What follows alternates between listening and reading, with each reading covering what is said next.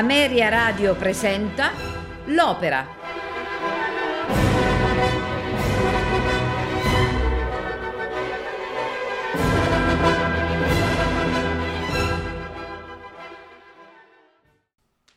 Signore e signori, buonasera, benvenuti all'opera della domenica sera di Ameria Radio, eh, occasione particolare che mi porta a fare un'introduzione che eh, non sono abituato a fare nelle altre edizioni. Questa sera infatti va in onda uh, la Traviata di Giuseppe Verdi eh, nel live del 1955 con Maria Callas, eh, Giuseppe Di Stefano ed Ettore Bastianini. Per questa occasione in tutto nel mondo del burla di venerdì scorso abbiamo uh, avuto ospiti eh, Luisella Franchini, Maurizio Modugno, Valerio Lopane che è nella compagine della nostra radio e, e il presidente dell'associazione Bastianini eh, Vito Stabile, eh, il facente funzione chiaramente, perché eh, abbiamo parlato proprio di questa edizione in maniera approfondita. Questa sera eh, l'associazione Ettore Bastianini invece eh, offre eh, l'opera intera eh, con la presentazione del professor Piero Mioli che ringrazio per essere stato ai nostri microfoni e a cui lascio la parola. Buon ascolto e a risentirci.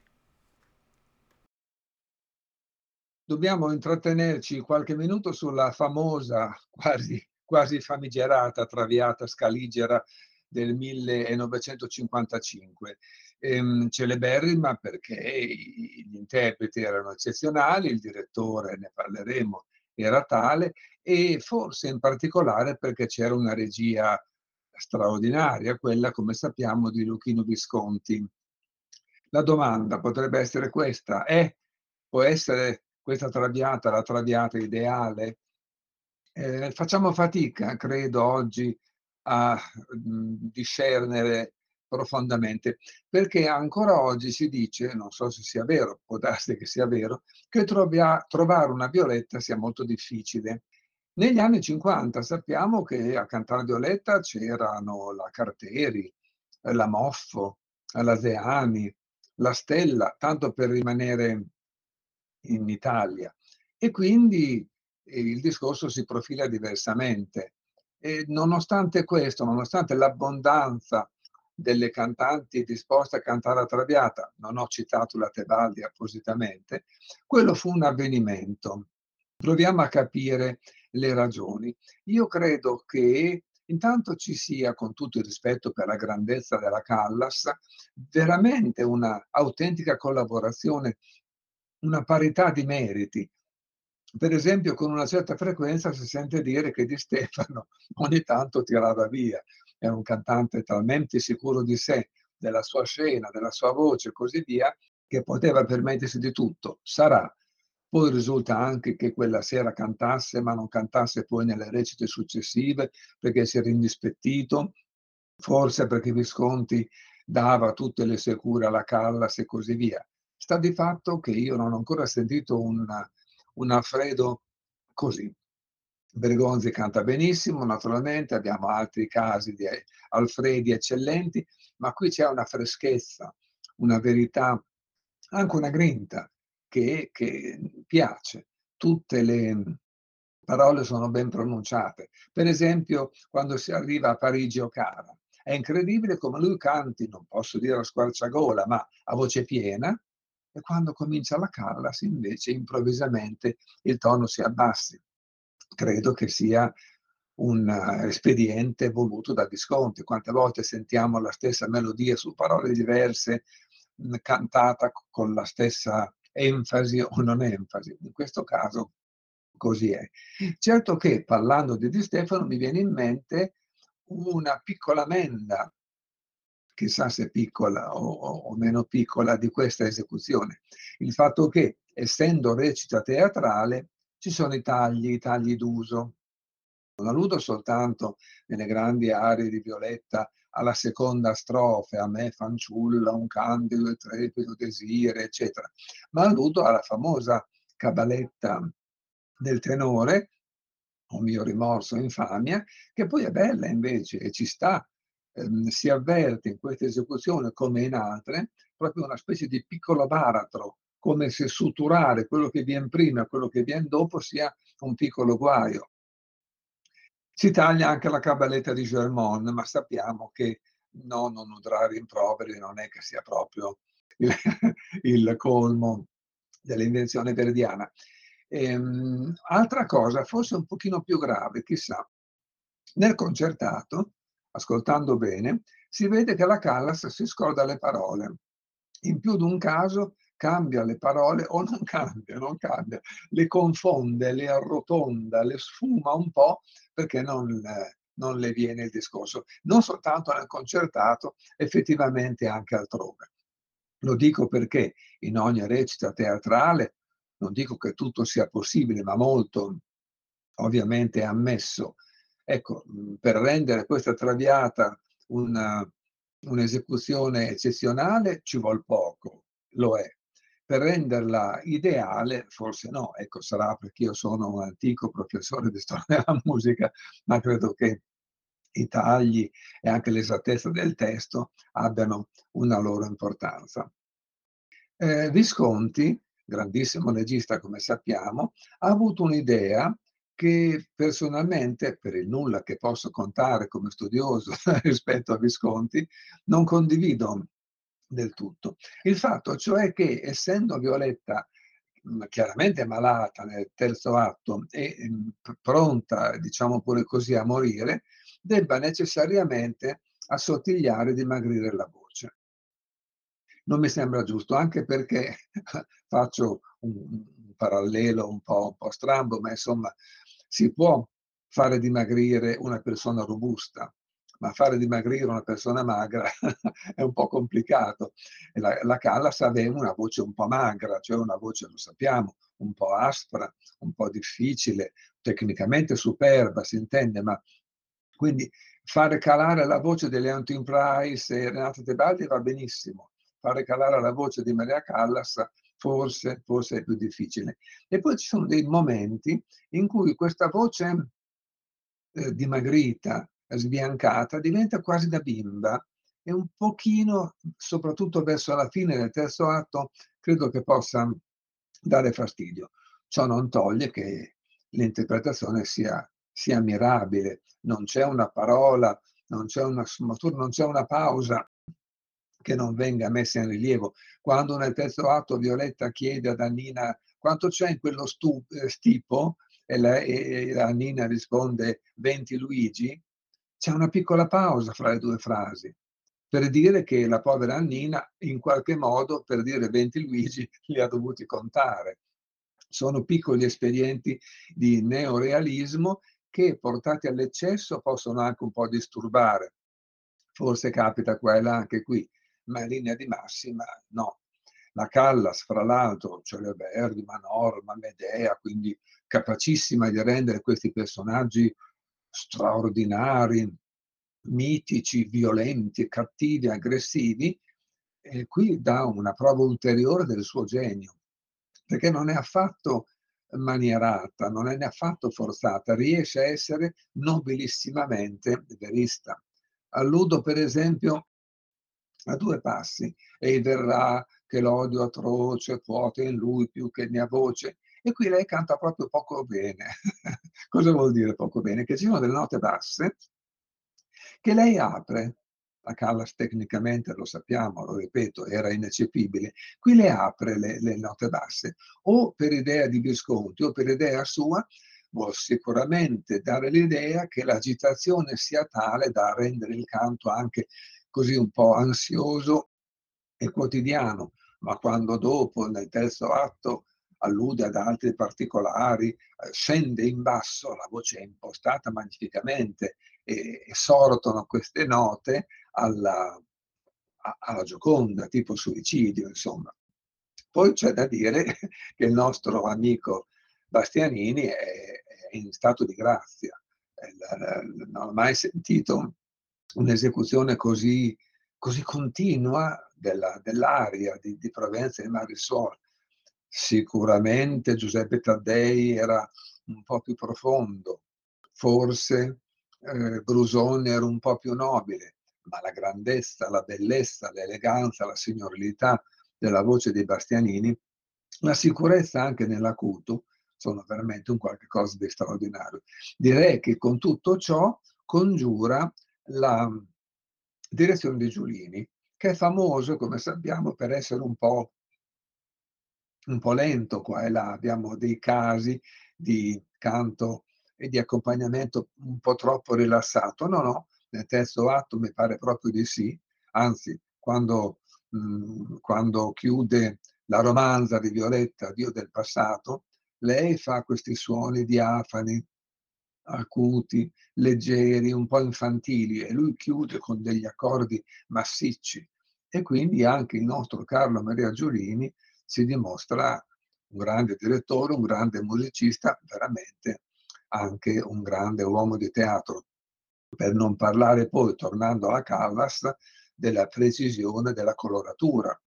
Sappiamo che le violette sono distinguibili in due tipi, il soprano lirico leggero che canta bene la, la grande aria e però magari nel secondo, terzo atto lascia un po' a desiderare. Il soprano lirico drammatico che eccelle nel secondo e terzo e però nella coloratura della grande aria fatica un po'. Ecco, un altro dei miracoli di Maria Callas è stato sicuramente questo. La Traviata è un'opera in tre atti di Giuseppe Verdi, scritta sul libretto di Francesco Maria Piave. È incentrata sulla Signora delle Camelie, opera teatrale di Alexandre Dumas, che lo stesso autore trasse dal suo precedente omonimo romanzo. Viene considerata parte di una cosiddetta trilogia popolare di Verdi insieme al Trovatore e al Rigoletto.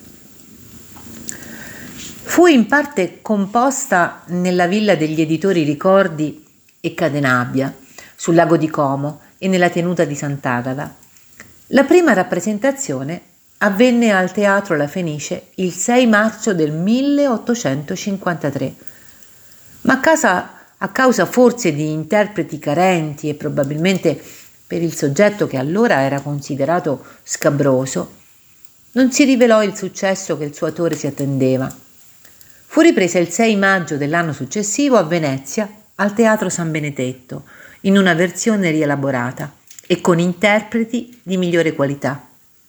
E finalmente, diretta dal compositore stesso, riscosse il meritato successo. A causa della critica alla società borghese, molto evidente nella storia dell'opera stessa, nei teatri di Firenze, Bologna, Parma, Napoli e Roma, l'opera fu rimaneggiata dalla censura e messa in scena con alcuni pezzi totalmente stravolti. Sempre per sfuggire alla censura, l'opera dovette essere spostata come ambientazione cronologica dal XIX secolo al XVIII secolo. Per le rivoluzionarie e scabrose tematiche trattate, la perfezione melodica e l'asciuttezza ed efficacia delle orchestrazioni L'opera è considerata uno dei capolavori di Verdi ed una delle opere più grandi mai scritte.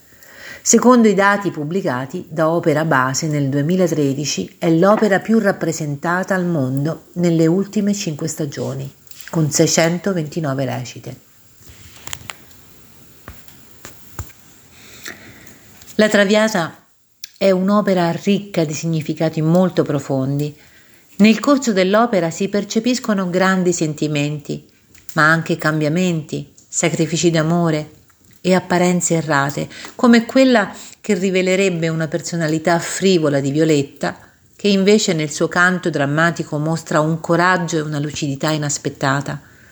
Nonostante la giovanissima età, la protagonista è consapevole del suo percorso e di ciò cui sta andando incontro. Si rivolge così a Dio accompagnata da una melodia che la segue costantemente nel primo atto.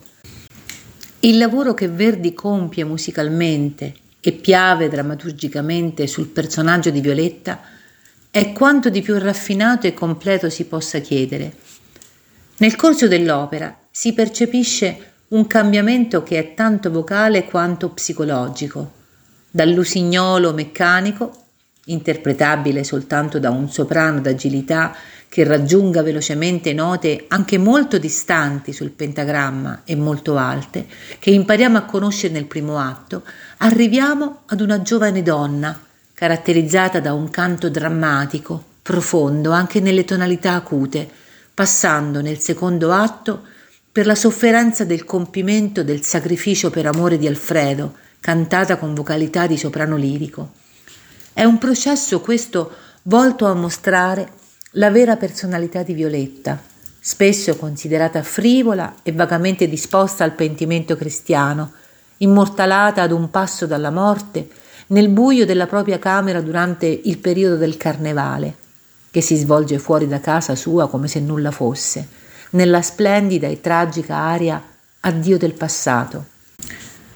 La vita mondana, l'usignolo meccanico, le feste nella società per bene, perfino l'amore di Alfredo, che torna da lei con la coda tra le gambe quando sta esalando gli ultimi respiri e il cui padre si presenta al suo capezzale per chiedere perdono quando è troppo tardi, sono ormai ricordi. La breve esistenza di Violetta a Valeri, nonostante lo scintillio di facciata, nasconde il dolore di quelle più belle cose che vivono solo un giorno come le rose. La scena del primo atto si svolge nel salotto di casa Valery, dove si coglie l'atmosfera di una imminente festa, vista la preparazione e la disposizione di fiori, piante e divani.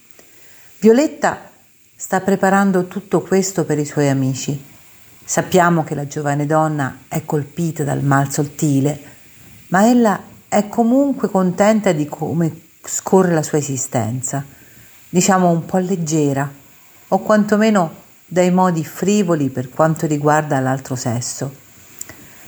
Tra gli altri invitati notiamo anche Gastone, che, arrivando alla festa, presenta Alfredo Germont, segreto ammiratore di Violetta si comincia a brindare ed egli è invitato a unirsi all'allegra compagnia.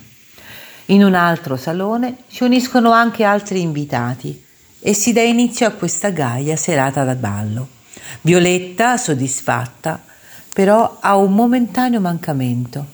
Escono gli invitati trasferendosi in altri salotti. Ella quindi chiede di rimanere da sola. Alfredo però rimane con lei per manifestarle la sua ammirazione ed il suo amore. Violetta, colpita e intimamente sorpresa, gli fa dono di una camelia, dicendogli di riportarla quando sarà appassita. Nel secondo atto ci trasferiamo nella casa di campagna dove si sono ritirati a vivere Violetta ed Alfredo. Essi stanno consumando il loro sogno d'amore vivendolo intensamente. Ad Alfredo però giunge notizia da Annina che la signora si era recata a Parigi per vendere i suoi gioielli ed altri beni, questo per prolungare in maniera più piacevole la loro vita distanti da Parigi. Alfredo si sente offeso e decide all'istante la sua partenza per la capitale, cercando con la sua presenza di aggiustare queste spiacevoli questioni di denaro. Nello chalet di campagna sopraggiunge il padre di Alfredo, Giorgio Germont, e trova Violetta appena rientrata da Parigi. Germont, padre, comincia con il chiedere in nome delle convenzioni e del buon nome di rinunciare ad Alfredo, anche per la felicità della figlia che così facendo non troverà ostacoli nello sposare un giovane del suo rango. Violetta, per la prima volta, rinuncia al suo amore per un uomo contro la sua volontà. Partirà subito lasciando un biglietto ad Alfredo che lo troverà al rientro da Parigi. Ma mentre scrive il biglietto di saluti e di congedo, arriva Alfredo stesso. Egli nota nella giovane un turbamento e la interroga mentre Violetta intona la famosa romanza Amami Alfredo, frase che cambierà in una nuova forma tutte le concezioni psicologiche dell'opera come per l'appunto la voleva Giuseppe Verdi. Un domestico si avvicina ad Alfredo e porge un vassoio con il biglietto. In quel biglietto c'è la frase di congedo con cui Violetta annuncia la sua partenza con Annina. Alfredo legge e come folgorato chiede al domestico che confermi. Nell'azione entra immediatamente Papa Germont che comincia a ehm, argomentare sul perché ha lasciato la famiglia e la Provenza ed a considerare quanti problemi sono venuti a crearsi con la sua partenza. Cambia la scena e ci si trasferisce nella sala da ballo e da gioco in casa dell'amica di Violetta, Flora Bervoix, dove si sta svolgendo un ballo mascherato. Violetta entra nel salone al braccio del barone Dufon. Vedendo Alfredo al tavolo da gioco si sente smarrita. Stranamente, in quella serata, Alfredo ha una fortuna sfacciata al tavolo verde. Anch'egli vede Violetta e tutta la scena viene monopolizzata dal gioco e dalle provocazioni che Alfredo ha nei confronti del barone. Ma l'invito della padrona di casa ad andare a tavola smorza quella voglia. Escono tutti ma Violetta chiama Alfredo per un colloquio chiarificatore. Nel suo spiegare lo prega di capire che il suo amante, Dofol, le ha chiesto di lasciare Alfredo per amor suo. Alfredo, come rapito da un momento di follia, richiama gli invitati e apostrofa Violetta in forma molto triviale e volgare, lanciando una borsa con dentro del denaro ai suoi piedi. Entra in scena anche suo padre, Giorgio Germont, che allontana Alfredo, mentre il barone le lancia il suo guanto di sfida. Nel terzo atto, l'azione si svolge nella camera di Violetta Valerie. Lei è coricata su di un grande letto con grandi cuscini di seta e merletti. È assistita dalla buona Annina. Si nota lo sforzo e l'affanno con cui respira. Violetta è stremata dal suo male e dal segreto ancora più doloroso che ha nel suo cuore. Giunge il medico che la conforta. È mattina, chiede di bere. Il medico, parlando sottovoce con Annina, però le annuncia che alla povera Violetta la vita non le concede che poche ore di vita. Ora Violetta, con tanta fatica, si alza e continua a leggere la missiva giuntale da Giorgio Germont che la continua a ringraziare per il segreto mantenuto e le annuncia il, fer- il ferimento del barone ad opera di Alfredo. Germont padre, infine, sentendosi colpevole di quell'atto spregevole, arriverà a chiederle con la dovuta umiltà il suo perdono. Violetta è angosciata e solo il ricordo del passato con il suo Alfredo la conforta. Intanto nella strada sottostante si ode il carnevale con le sue musiche e i suoi rumori, con tutta la gente che canta e che balla. In quel momento entra Annina per prepararla a ricevere una visita. È Alfredo.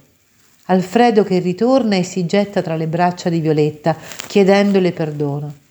I due innamorati, finalmente riuniti, continuano a pensare ad un futuro ancora felice, ma una nuova crisi aggredisce la giovane. Arriva anche Giorgio Germont, ma è troppo tardi. Egli voleva stringerla come una figlia. Violetta è morente e dopo un estremo sussulto spira tra le braccia di, Anna, di Alfredo.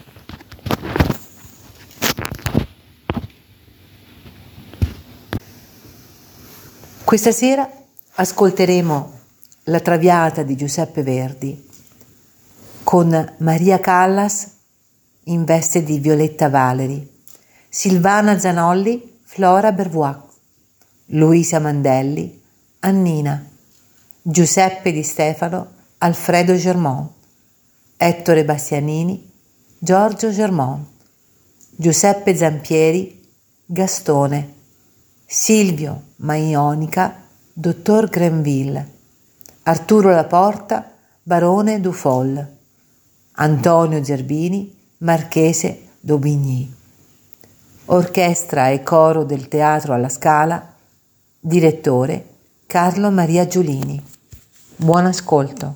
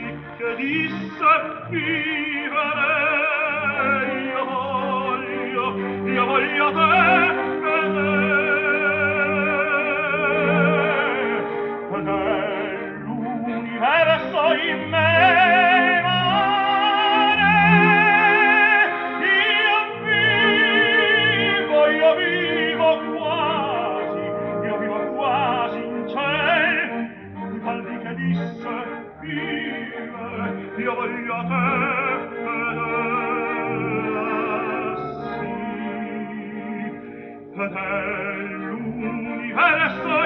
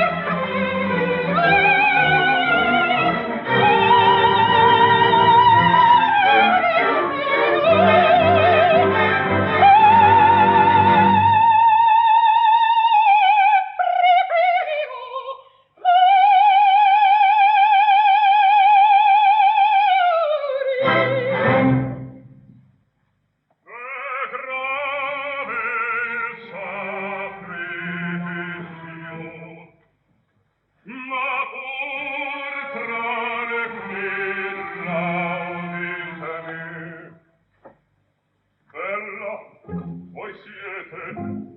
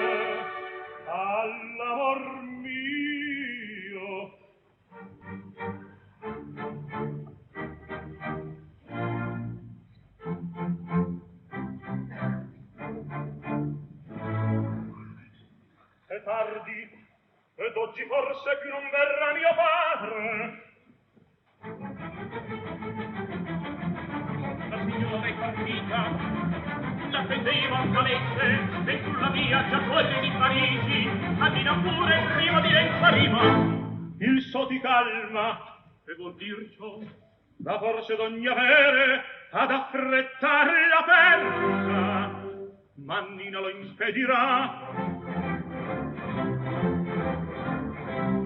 il signor Gervaux son io una dama d'un cocchio per voi di qua non lunge mi diede questo scritto